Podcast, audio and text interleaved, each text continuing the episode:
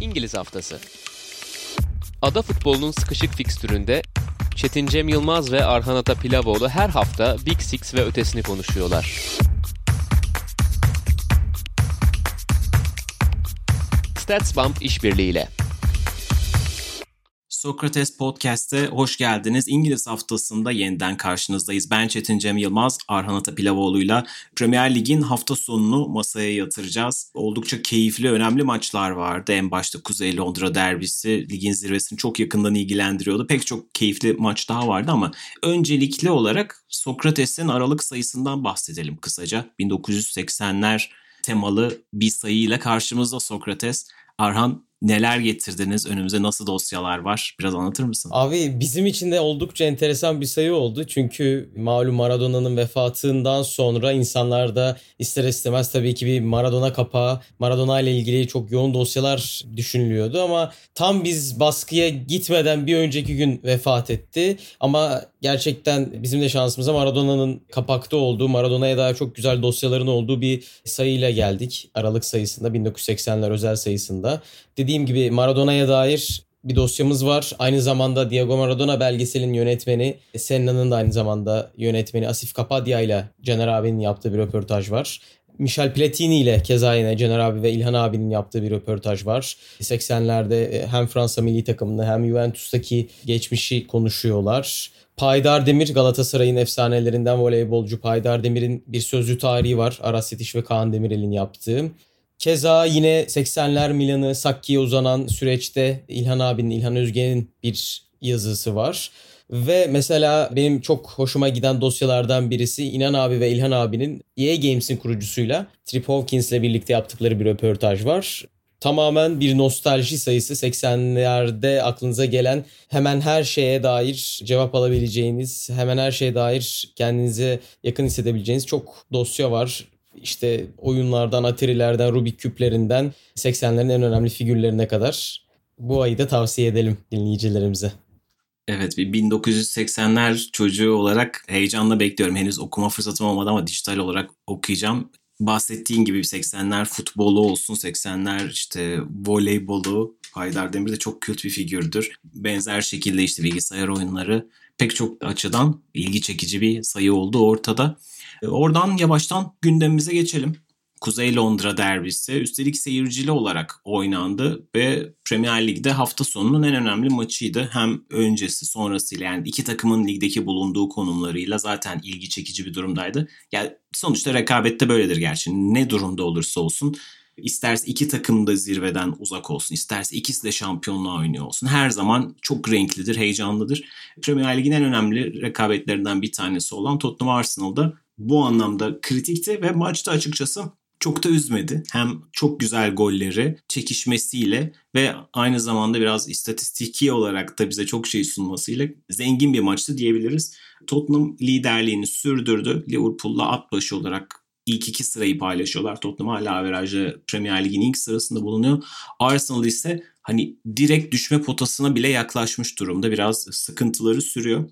Maç gerçekten hani sıralamaya baktığınızda birinci ile 15.'nin arasındaki maç gibi de oynanmadı ama hani skora bakanlar 2-0 Tottenham rahat rahat kazanmış gitmiş diye düşünebilir ama çok enteresan bir hikayeydi.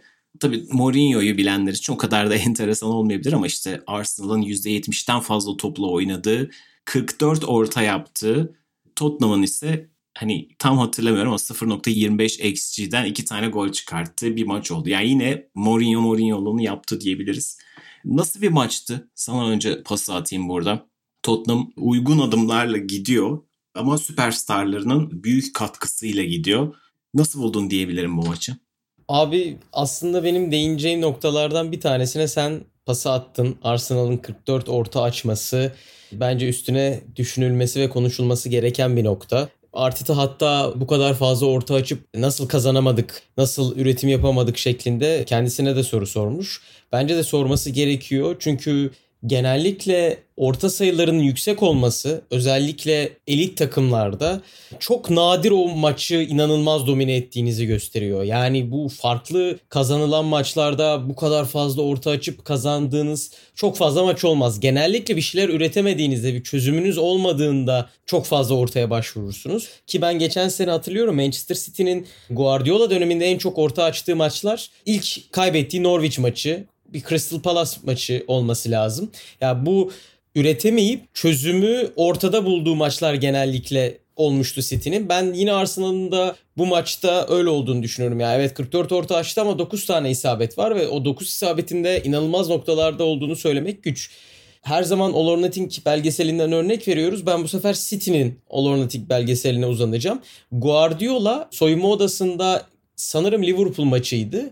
Orta açıyorsunuz ama bunu bir amaca yönelik açmıyorsunuz. Açtığınız ortaları da hep bir amaç olsun demişti oyuncularına maça çıkmadan önce. ikinci yere çıkmadan önce hatta.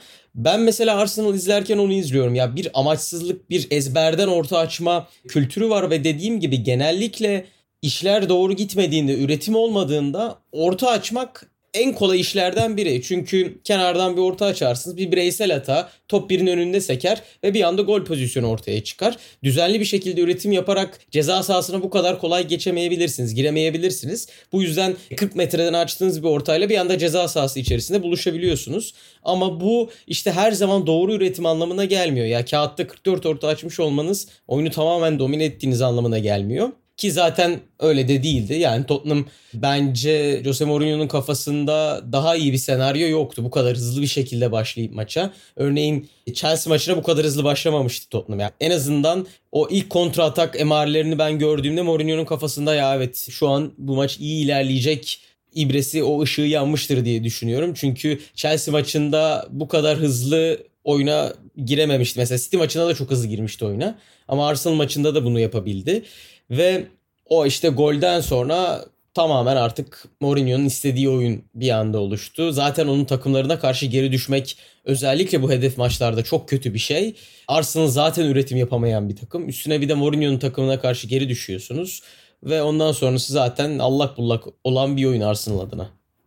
Evet yani dediğin çok doğru. Şimdi Tottenham'a karşı geri düştükten sonra artık o golü çıkartmak iyice zorlaşmış durumda. Şu anki Tottenham'la oynuyorsanız herhalde yapmanız gereken şey o ilk golü yememeye çalışmak.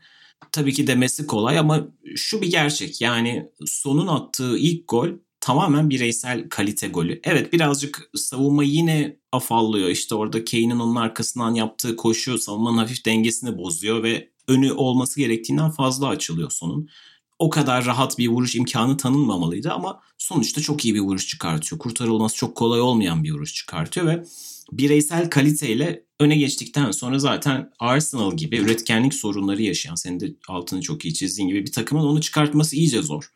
Dolayısıyla sadece şey gibi bakmak istemiyorum. Yani hani Arsenal %70 topla oynadı aslında iyi oynadı demek istemiyorum ama şu da var. Ben aslında Arsenal'ın çok kötü oynadığı kanaatinde değilim. Yani maç sonunda Britanya medyasını açtığınızda herkes yerden yere vuruyor. Aslında Arsenal çok kötü oynamıyor ama bahsettiğin şey çok doğru. Yani bir amaçsızlık var. Yani oyunda Arsenal kendi kalitesini, kendi silahlarına uygun bir strateji belirlemiş gibi görünmüyor. Arteta ilk haftalarında diyelim, ilk aylarında özellikle kupa maçlarında ve büyük maçlarda kendini gösteren pragmatikliğini şu anda takımının topa sahip olduğu ve bir şeyler üretmesi gereken maçlarda gösteremiyor açıkçası. Bu takımın gol yapacak ayağı kim? Tabii ki Aubameyang. Aubameyang ve Lacazette tabii ki diyebiliriz. Formsuz da olsa dün aslında mesela o kadar da kötü değildi. Hani çalışkandı ama her zaman bir bitiricilik problemi oluyor. İstikrarlı bir bitirici değil. Bu pozisyonlarda size mutlaka golü yapar diyemiyorsunuz. Çünkü akıl almaz goller de kaçırabiliyor benim çok beğendiğim bir forvet olmasına karşın çok istikrarlı diyemeyiz. Şimdi sizin ileri üçlüdeki oyuncularınızdan iki tanesi bu. Yani gol yapacak oyuncularınız bu. Çünkü diğeri de hani eğer Willian'dan bahsediyorsak o da sizin için birinci bir gol silahı değil. Böyle bir hücum yapınız varken neden bu kadar fazla orta odaklı oynuyorsunuz bunu anlamıyorum. Şimdi birkaç senedir Türkiye'de özellikle orta bayağı gündem en çok birkaç sene önce Beşiktaş Caner Erkin ve Kuarejma ile oynarken tartışılırdı. Bu sene yine Caner Erkin üzerinden Fenerbahçe'de çok tartışılıyor. bu takım niye bu kadar orta yapıyor diye. Şimdi ben orta işini böyle külliyen çöpe atma yanlısı değilim. Orta iyi yapıldığında eğer tam senin bahsettiğin gibi bir amaç doğrultusunda yapıldığında önemlidir. Yani topu evet en kısa sürede en çabuk şekilde ceza sahasına atmanızı gerektir ama orada kim var o önemli. Yani herkes üzerine çıkıp kafayı vurabilecek bir forvetiniz var mı? Yok. Ortayı yapan oyuncular hani ceza sahasındaki forvetinizin kafasına atabiliyor mu? O da hayır. Yani şimdi mesela Harry Kane gibi bir forvetiniz varsa 44 ortanın 9'u isabetliyse 44'te 9 bu arada fena bir isabet değil. Genelde ortalarda %20 makul bir isabettir yani. 44'te 9 9 kez kafayı vurmuşsanız aslında ya orada bir şeyler çıkartmanız beklenebilir. Aubameyang'ın ikinci yarının başında biraz da boş demarke vaziyette vurduğu bir kafa dışında hiçbir şey üretemedi Arsenal. Yani demek ki siz Aubameyang'a ve Lacazette sürekli orta yapıyorsanız burada işte bir anlamsızlık, bir amaçsızlık söz konusu.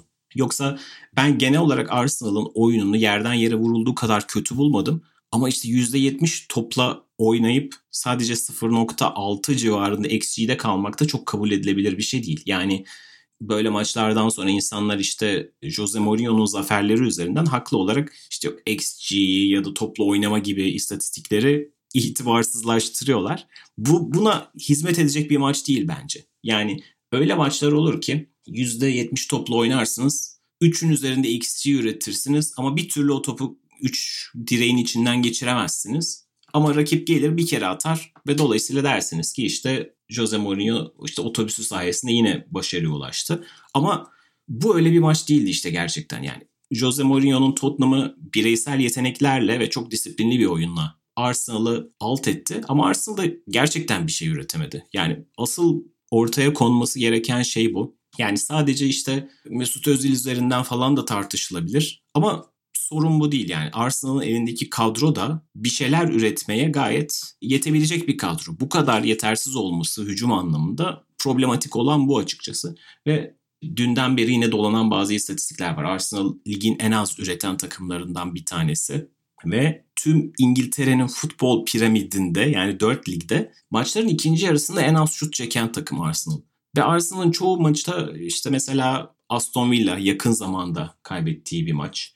Leicester City hani böyle geriye düşmesine karşın yavaş yavaş eridiğini görüyoruz. İşte Tottenham maçı da benzer şekilde. İlk yarıda golü yedikten sonra bu takım ikinci yarın neredeyse tamamında toplu oynuyor ama devreye giremiyor. Burada artık bazı mental problemler de ön plana çıkıyor olabilir. Fiziksel sorunlar da ortaya çıkıyor olabilir. Ama bir gerçek var Arsenal dediğim gibi maçlardan yavaş yavaş sinerek ayrılıyor, azalarak bitiyor ve haliyle skorda çıkartamıyorlar.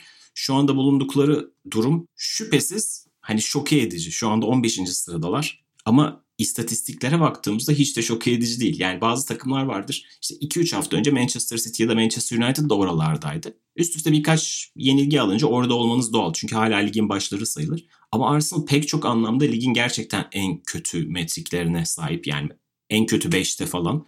Dolayısıyla bu durum çok da iç açıcı da görünmüyor. Onun da altını çizmek gerekiyor. Gerçekten öyle abi. Mesela sen gol beklentisinden bahsettin. Şu an açıp baktım StatsBomb verilerinden. E, sonun gol beklentisi 0.02.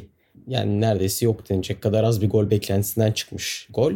Benim orada mesela golle ilgili o alan açılmasından bahsettin savunmanın yaptığı hatayla. Gabriel mesela sene başından beri çok övdüğümüz bir stoper. Harry Kane'i oralarda döndürmek artık bence çok tehlikeli bir şey. Kane orada döndü, pası attı ve bir anda gol oldu. Yani Kane'in pası atmasından sonra golün olması arasında geçen saniye sayısı çok azdır. Bundan çok eminim. Yani Tottenham'lı oyuncular maç boyunca evet Kane'in golü yine tehlikeli bir noktadaydı ama tehlikeli olabilecek alanlardan ziyade o alanlara gidebilecek pasların olduğu alanlarda buluştular. Yani Kane belki evet kaleden 50 metre geride buluştu topla ama Kane işte artık belli noktalarda sizin topla buluşturmamanız gereken bir oyuncu. Yani Zaten her zaman ceza sahası içerisinde çok çok tehlikeli bir isim. Belki iki sene önce kaleden 30 metre uzakta onu topla buluşturmak büyük bir sıkıntı yaratmıyor olabilirdi. Ama artık yaratıyor. Çünkü Tottenham'ın oyun yapısı bu. Hani artık herkesin benimsediği bir video var ya Kane'e top gelince son bir anda koşmaya başlıyor. Ya bu tehlikeli bir şey ve siz Kane'i orada döndürmemeniz gerekiyor. Ne kadar kaleden uzakta olursa olsun. Çünkü kaleye ne kadar hızlı gelebildiğini görüyoruz artık Tottenham'ın. Ve işte mesafe tanımayan bir gol. Evet bu istisna bir gol. Sürekli olabilmesi mümkün değil. Fakat şu sürekli olabiliyor ki görüyoruz da sürekli olduğunu. Kaleden ne kadar uzakta olursa olsun Tottenham'lı bir oyuncu rakip kaleye gelme süresi çok az. Ve bu bence rakiplerin oldukça dikkat etmesi gereken bir nokta. Ki City de çok benzer bir gol yiyerek başlamıştı maça Tottenham'a karşı. Evet şimdi tam Harry Kane'den zaten bir noktada bahsetmemiz gerekiyordu. Harry Kane'i biraz da şuna bağlayacağım. Harry Kane'in şu an gerçekten olağanüstü performansı var. 16 maçta 14 gol 12 asist gibi yani tüm resmi maçlarda artık hani şaka gibi bir sayılar biriktirmiş durumda ve her maçta üzerine bir bir koymaya devam ediyor. Bir gol bir asist bir gol bir asist şeklinde. Sonunda zaten olağanüstü formda da Harry Kane'in yaptıkları maç sırasında hani dikkatimi çekip screenshot alıp tweet attım bunu. 44. dakikada bir tane orta geliyor. Kendi ceza sahasında top Loris'e doğru gelirken hani araya girip topu kornere atıyor. Kendi ceza sahasında bir tane clearance uzaklaştırma yapıyor yani bir hava topunu alıyor. Ondan 85 saniye sonra rakip kalede golü bitiriyor. Yani zaten Arsenal o dakikalarda biraz golü arıyordu. Harry Kane sürekli kalesinin önündeydi. Hani neredeyse ön libero gibi. O bahsettiğim pozisyonda stoper gibi topu çıkartıyor. Sonra ama kontratak olduğunda önce çıkış tam hani ok gibi fırlıyor ve rakip kalede bitiyor. 85 saniye içerisinde iki kalede iki tane çok kritik müdahale yapabiliyor Harry Kane. Benzer bir şey o maçta çok fazla dikkat çekmedi ama Bergwijn için geçerli. Bergwijn sağ açık pozisyonda oynayan bir oyuncu ama o kadar fazla sağ bek gibi oynadı ki yani Oriye'nin yapması gereken ya da olması beklenen alanlarda çok fazla bulundu. Onun da mesela topla buluşma haritasına baktığınızda yani sağ bek gibi görürsünüz.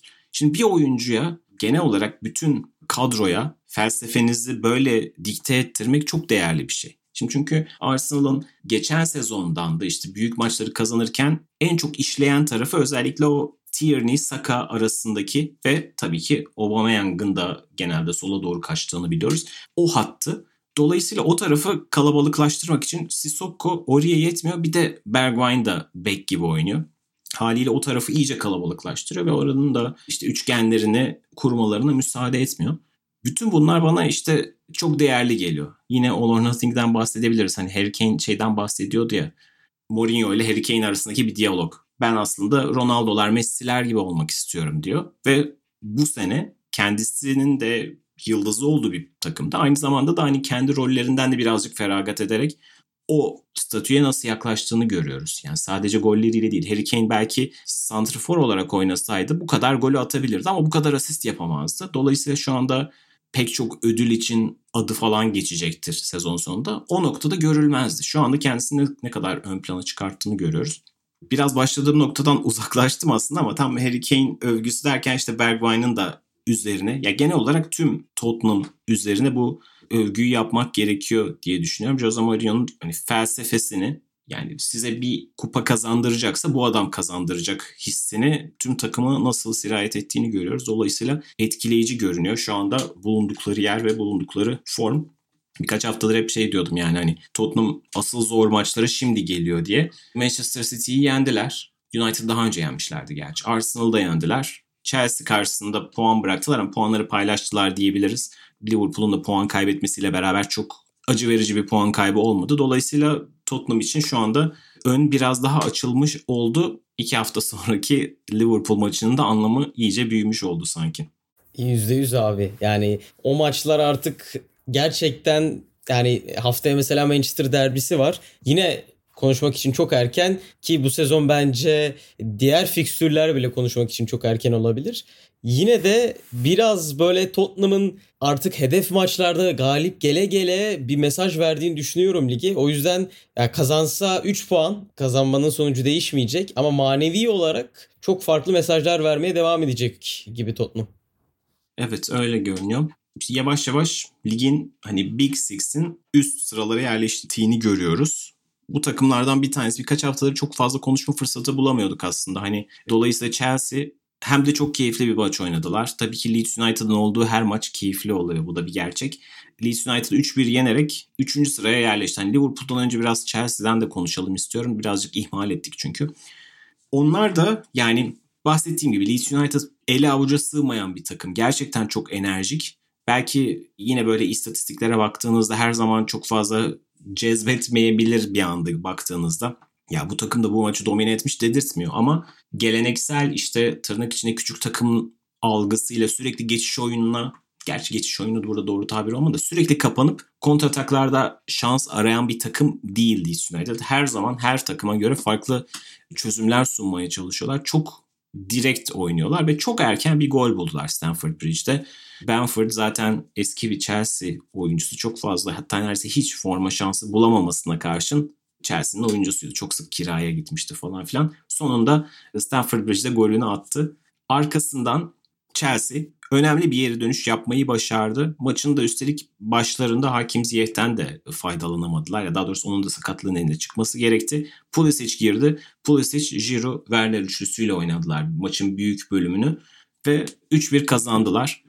Belki maça dair en enteresan şey Giroud'un neredeyse her sene yaptığı yeniden doğuşlarından bir tanesini sergilemesi oldu. Hafta içi Sevilla maçında 4 gol atarak zaten Şampiyonlar Ligi'nde de haftanın oyuncusu seçilmişti.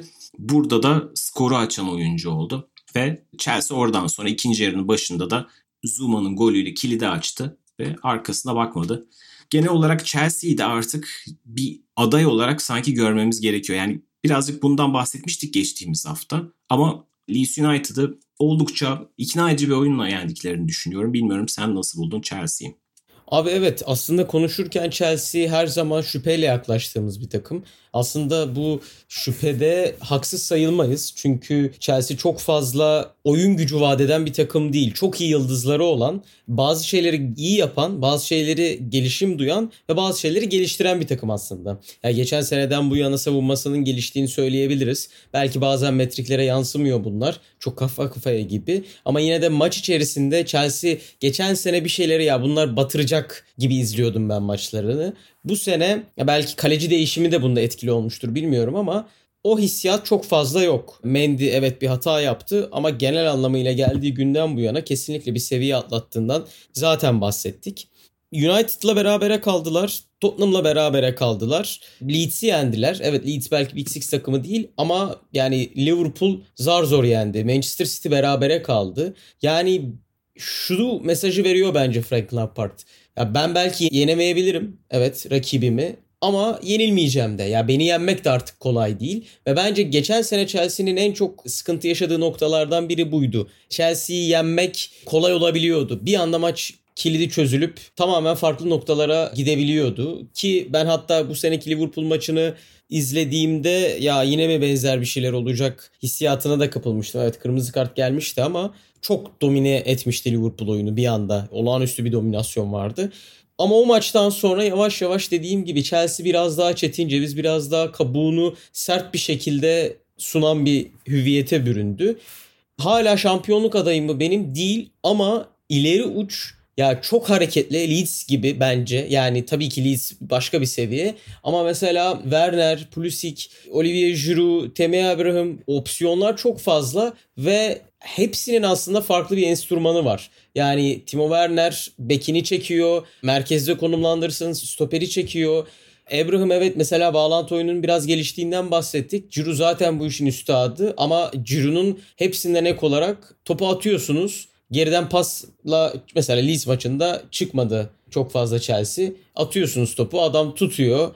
Bir oyunun yönünü değiştiriyor ve bir anda hatta golü öyle attı zaten bir anda ön direğe koşu yapıp golü atabiliyor. Yani Curu çok fazla golcülüğüyle ön plana çıkmasa da size çok fazla oyunda departman verebilen bir oyuncu. Bence hatta Ziyeh de öyle. Yani kaybı maç içerisinde evet sonuca yansımadı ama o oyundayken ilk saniyeden işte girdiği pozisyon, kilit pasları, anahtar pasları, kanattan içeriye girip bir anda çok sürpriz şutları, dribbling kabiliyeti. Yani bu kadar fazla komple bir oyuncusu bence Chelsea'nin evet çok fazla yetenekli oyuncusu var kabul ama hepsini neredeyse tek bir pakette toplamış bir zihe sahip olmak da çok değerli.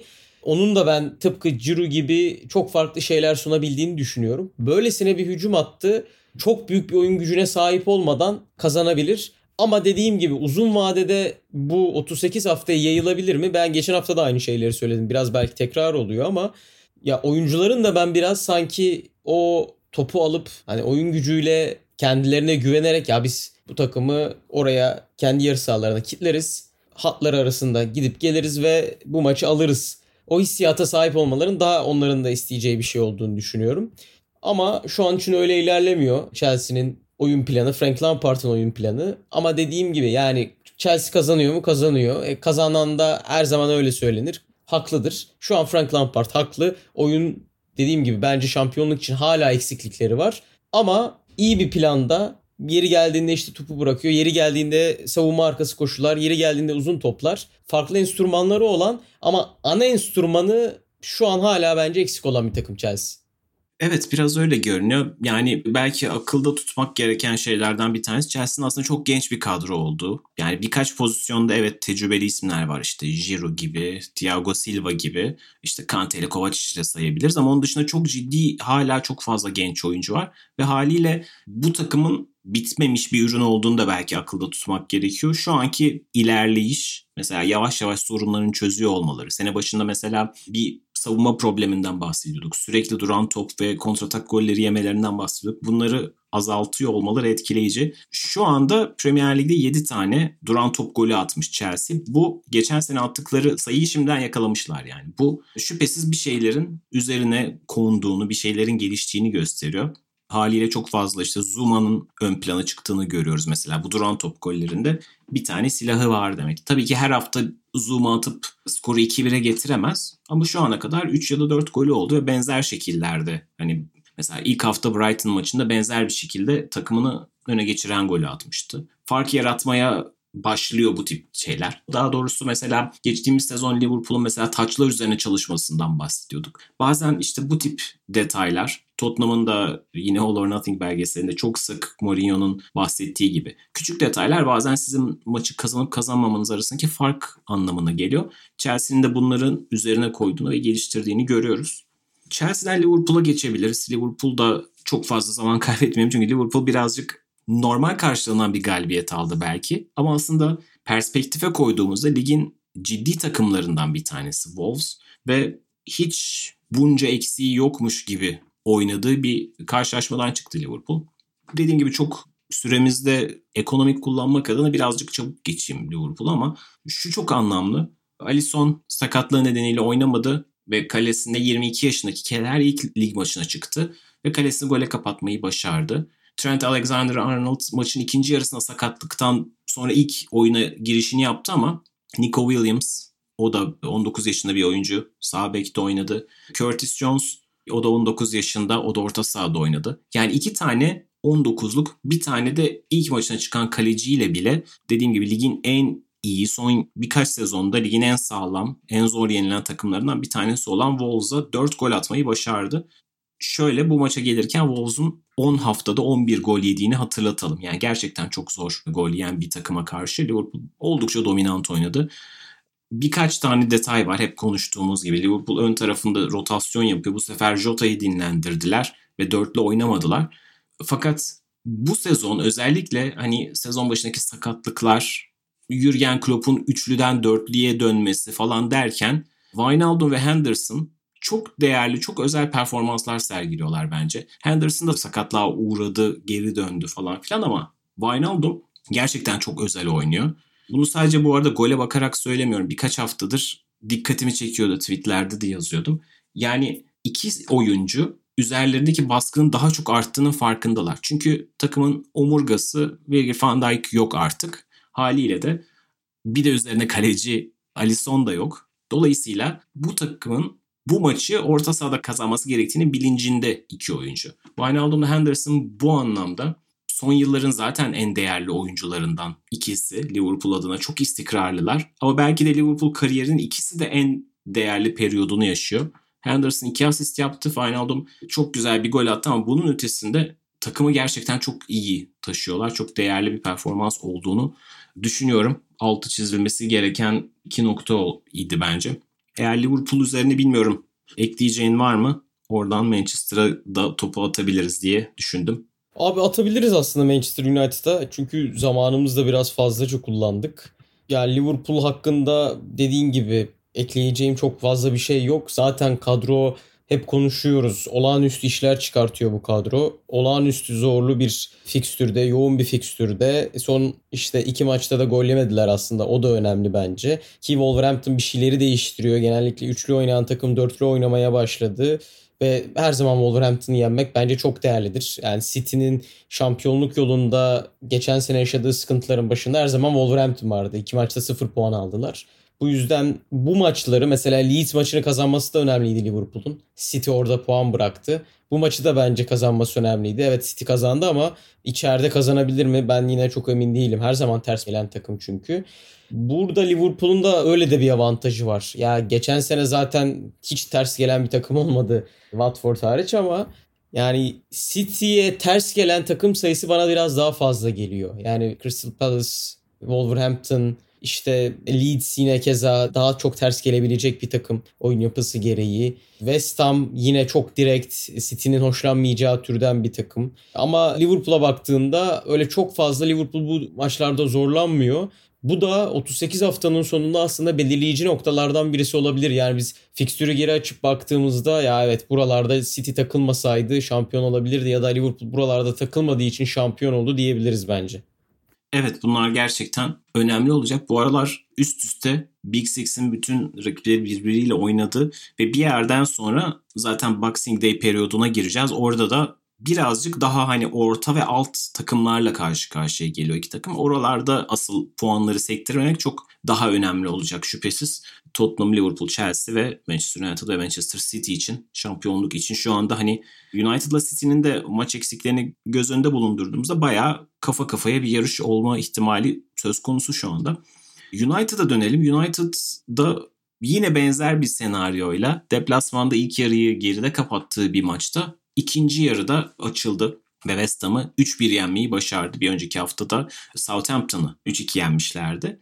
Bir dolu aslında enteresan hikaye var ama ilk yarısında çok fazla iyi bir performans yoktu. Yani oyuna her zaman olduğu gibi United geç giriyor ama tabii ki burada çok değerli bir detay var. Maçın ikinci yarısında oyuna iki tane süperstar giriyor. Marcus Rashford ve Bruno Fernandes. Bruno Fernandes 8 kilit pas attı. Sadece 45 dakika içerisinde 8 kilit pasla yani gerçekten inanılmaz bir performans sergiledi. Rashford da yani profili gerçekten çok değiştirdiler ikisi.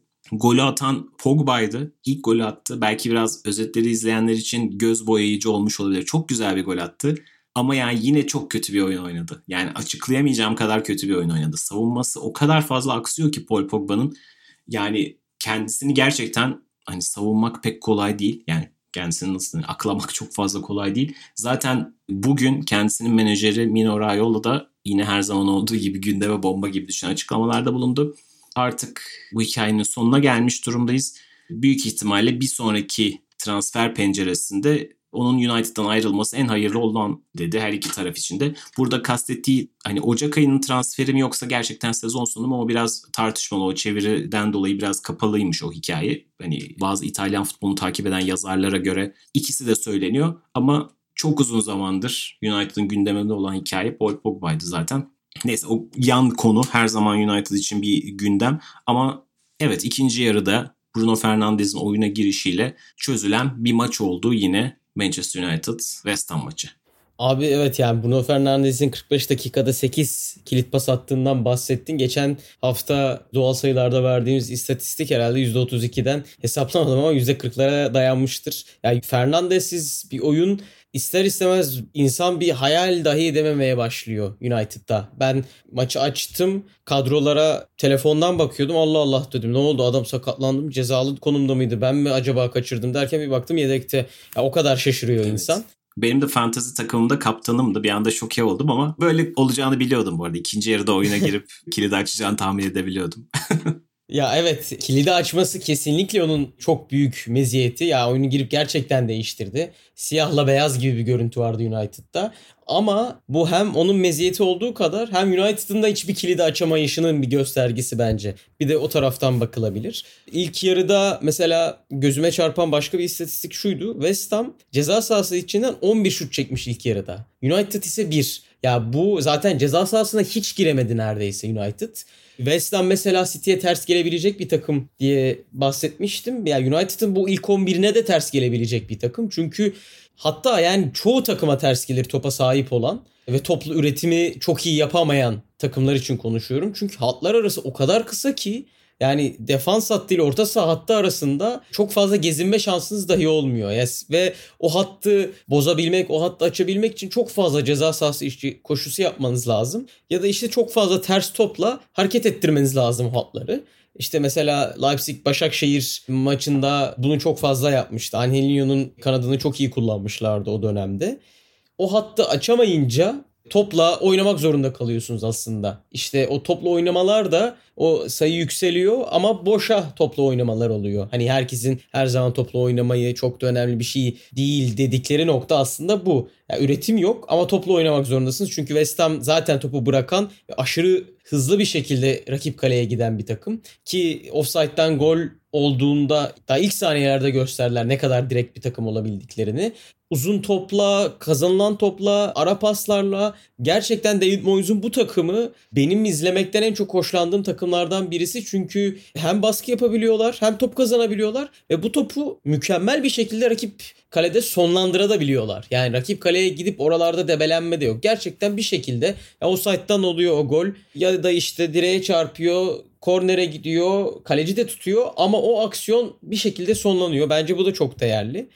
Mesela United'ın topla oynamasındaki gereksiz fazlalıktan bahsettim. Normalde United isabetli pas sayısından 130 pas daha fazla yapmış. 130 isabetli pas yapmış daha fazla. Bu da mesela bence sıkıntılı bir durum. Çünkü United zaten hani Chelsea gibi toplu oyunda çok kuvvetli bir takım değil. Üstüne 130 tane daha fazla pas yapınca siz yani demek ki işlerin hani Arteta'nın Arsenal'ındaki orta sayısı gibi Burada da çok fazla doğru gitmediğinin bence bir göstergesiydi o. Ama ikinci yarıdaki o değişim işte Fernandez'in Rashford'un oyuna girmesi biraz daha hareketli bir ileri uç. Biraz daha hatları zorlayabilecek, daha fazla hatları açabilecek bir ileri uç oyunu değiştirdi. Fakat ben sadece Rashford Fernandez değişikliğine bağlamıyorum. West o kadar fazla pozisyon buldu ki farkı açabilecek. Ya bir sıfırla soyunma odalarına gitmesi bile bence sürprizdi. İkinci yarının başında da buldular pozisyon. Ve o pozisyon bulup gol bulamama onların bence iştahını çok fazla kabarttı. Biraz daha bu iştah kabartması, biraz daha ileriyi düşünme o kompaktlığı bence bozdu ve zaten o kompaktlığı bozmak isteyen Manchester United'ın ekmeğine de bir yağ sürmüş oldu günün sonunda. Doğru. Yani skor 1-0 iken işte Sebastian Allen'in bir tane kaçırdığı var. Kaleciyi de geçti evet. sonra ayağa takıldı düştü. İşte Bowen'ın kaçırdığı var. Birkaç tane gerçekten skor 2-0 3-0'a gidebilecekti yani. Gerçekten çok net pozisyonlar buldular ama gerçekten maçın hikayesinde biraz o belirledi dediğin gibi koparmak için çok heveslendiler ama dediğin çok doğru. Yani bunu söyleyeceğimi hiç tahmin etmezdim ama West Ham bu ligin keyifli takımlarından bir tanesi. David Moyes yani Yarmolenko, Felipe Anderson gibi isimler Sebastian Halle nihayet oynamaya başladı gerçi ama gibi yıldızlar varken onlardan değil de işte Sam Bowen gibi, işte Suçek gibi, Sufal gibi çoğu kimsenin hiçbir zaman beklemeyeceği oyunculardan bu oyunu çıkartıyor olması gerçekten hani takdire şayan. Doğal sayılar. Bu haftaki doğal sayımız 5. Şöyle ki Manchester City'nin son 2 haftada hücum gücü olarak çok daha akıcı bir oyun sergilediğini gözlemliyoruz. Bu da istatistiklere benzer bir şekilde yansıyor. Oraya gelmeden önce biraz Manchester City'den bahsedelim, oyun gücünden bahsedelim istiyorum. Çünkü geçen senelerde nasıl Manchester City rakibini boğan, hiçbir şekilde rakibini ya kazanmayı dahi hayal ettirmeyen bir oyun yapısı vardı, oyun gücü vardı ve biz bu sene bu oyun gücünün düştüğünü ve yüksek kalan zamanlarda da aralığı çok fazla olmadığını, sıklığın çok fazla olmadığından bahsediyorduk. Yani evet belli emareler sunuyordu City ama bu emarelerin sayısı çok fazla değildi. Ama son iki maçta Fulham ve Burnley oynanan karşılaşmalarda gerçekten o ben ya 18-19 City'yi 17-18 olmasa da 18-19 City'den gayet görüntüler izlediğimi hissettim gerçekten beğendiğim böyle akıcılıklar, o hatlar arasında çok iyi geçişler, kilit paslar, ceza sahası içerisinde çok daha fazla oyuncuyla bulunması City'nin dikkatimi çekmişti ve dedim acaba bu verilere de yansımış mı? Yani oyuna bu kadar hızlı ve güçlü başlamanın rakibi hiç hayal dahi ettirememenin ya biz buradan zaten bir puanla bile çıkamayız o hayali bile kurdurtmamana oyun gücünün varlığı istatistiklere de yansımış mı diye baktım ki gerçekten yansımış. Örneğin Fulham maçında daha 5. dakikada 0.85 gol beklentisine ulaşmış Manchester City ve normalde Manchester City'nin maç başına gol beklentisinin birlerde olduğunu sene başından beri söylüyoruz. Gol beklentisinin geçen senelere nazaran çok düştüğünü, yeteri kadar hücum gücünü sahaya yansıtamadığından bahsediyorduk. Ama mesela Fulham maçında daha 5. dakikada 0.85 ulaşılmış. Burnley maçında 6. dakikada 0.64 yani daha 20. dakikada 0.83 gerçekten o birler ikiler tekrardan hızlı şekilde City'nin ulaşabileceği istatistikler olacak gol beklentisi açısından. Zaten hiçbir zaman 2'yi aşamamıştı City Burnley maçına kadar bu sezon.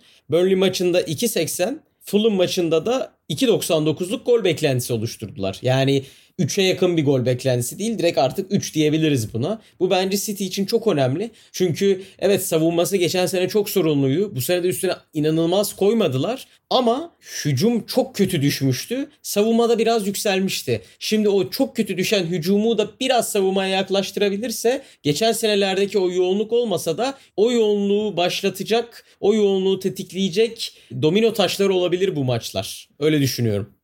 Evet bazı maçlarda skoru erken koparmak çok değerli. Böyle sıkışık bir sezona daha da değerli. Bu anlamda evet hani hiç kapıyı erkenden kapatmak Manchester City gibi ve zirve oynayan diğer takımlar için çok daha anlamlı. Bu verileri StatsBomb'dan aldığımızı yineleyelim doğal sayılarda.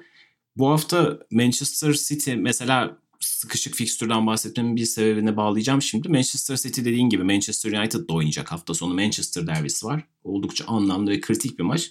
Mesela Manchester City ve Liverpool bu hafta Şampiyonlar Ligi'ndeki maçlarını formalite için oynayacaklar. Onların ikisinde sıralamadaki yerleri garanti. Gruptan lider olarak çıkmayı ikisi de garantiledi. United'ın işi biraz riskli. United'ın Leipzig'e yenilmemesi gerekiyor. Dolayısıyla bir tane anlamlı maç oynayıp gelmek gibi bir dezavantajı da var. Ve haliyle tabii Bruno Fernandes'i neden yedek bıraktığını Rashford'u neden yedek bıraktığını anlayabiliyoruz bu anlamda ama işi böyle zora sokmuştu. Manchester City bu anlamda birazcık daha rölantide geçirmeyi başardı ve aktif dinlenerek çıkmış olacak sanki derbi. Öyle bir avantajı olacak diyebiliriz. Günlerin köpüğü. Aslında günlerin köpüğünde bu çok keyifli bir konu olmayacak. Premier Lig'de değil Championship'te gerçekleşen bir olay. Hafta sonu Millwall Derby County maçının öncesinde geçen sezonun sonlarından beri sürekli olarak yapılan Black Lives Matter hareketine destek olarak sporcuların ve bildiğiniz gibi teknik adamların da katıldığı şekilde diz çökme hareketi söz konusu. Millwall taraftarları hangi akla hizmetse bunu yuhalamayı tercih ettiler bu hafta ve aylar sonra ilk kez tribünlerin dolduğu hani şenlik havasında geçmesi beklenen bir günde gerçekten yani son derece çirkin bir tavırla kendilerini hatırlatmış oldular açıkçası. Burada çok değerli bir detay vardı. Bu yuhalama esnasında Türk milli futbolcu Colin Kazım Richards onlara dönüp bir yumruğunu havaya kaldırdı. Çok güçlü bir imge. Yani görmediyseniz muhtemelen görmüşsünüzdür ama görmediyseniz Derby County'nin ve Colin Kazım Richards'ın Twitter hesaplarına bakabilirsiniz.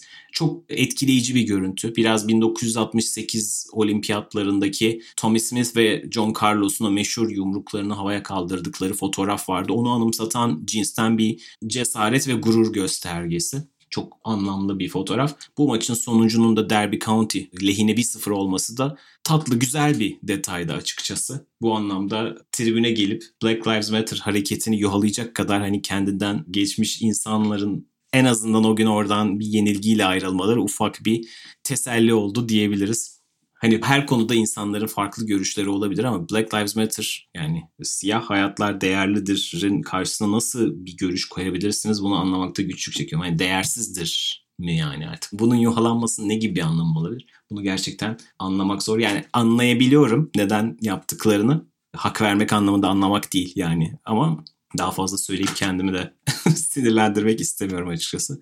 Ama evet Colin Kazım Richardson hareketi gerçekten tüyleri diken diken eden çok güzel bir hareketti. Programın sonuna gelmiş olduk böylece. Arhan ağzına sağlık. Ama biraz koştur şekilde. koştur bitirdik programın sonunu. Evet biraz öyle oldu. Umarım haftaya da güzel bir maç olur ve yine biz bu tatlı telaşı yaşarız. Evet çok hızlı şekilde belki şey yapabiliriz. Premier Lig'de bu hafta Manchester United Manchester City maçı olacak. Haftanın en önemli karşılaşması bu. Onun dışında Tottenham Crystal Palace deplasmanında Liverpool Fulham deplasmanında olacak. Arsenal Burnley'i ağırlıyor. Chelsea de Everton deplasmanına gidiyor. Yine oldukça enteresan bir fikstür bizi bekliyor. Dinlediğiniz için teşekkür ederiz. Tekrar görüşmek üzere. Hoşçakalın. Hoşçakalın.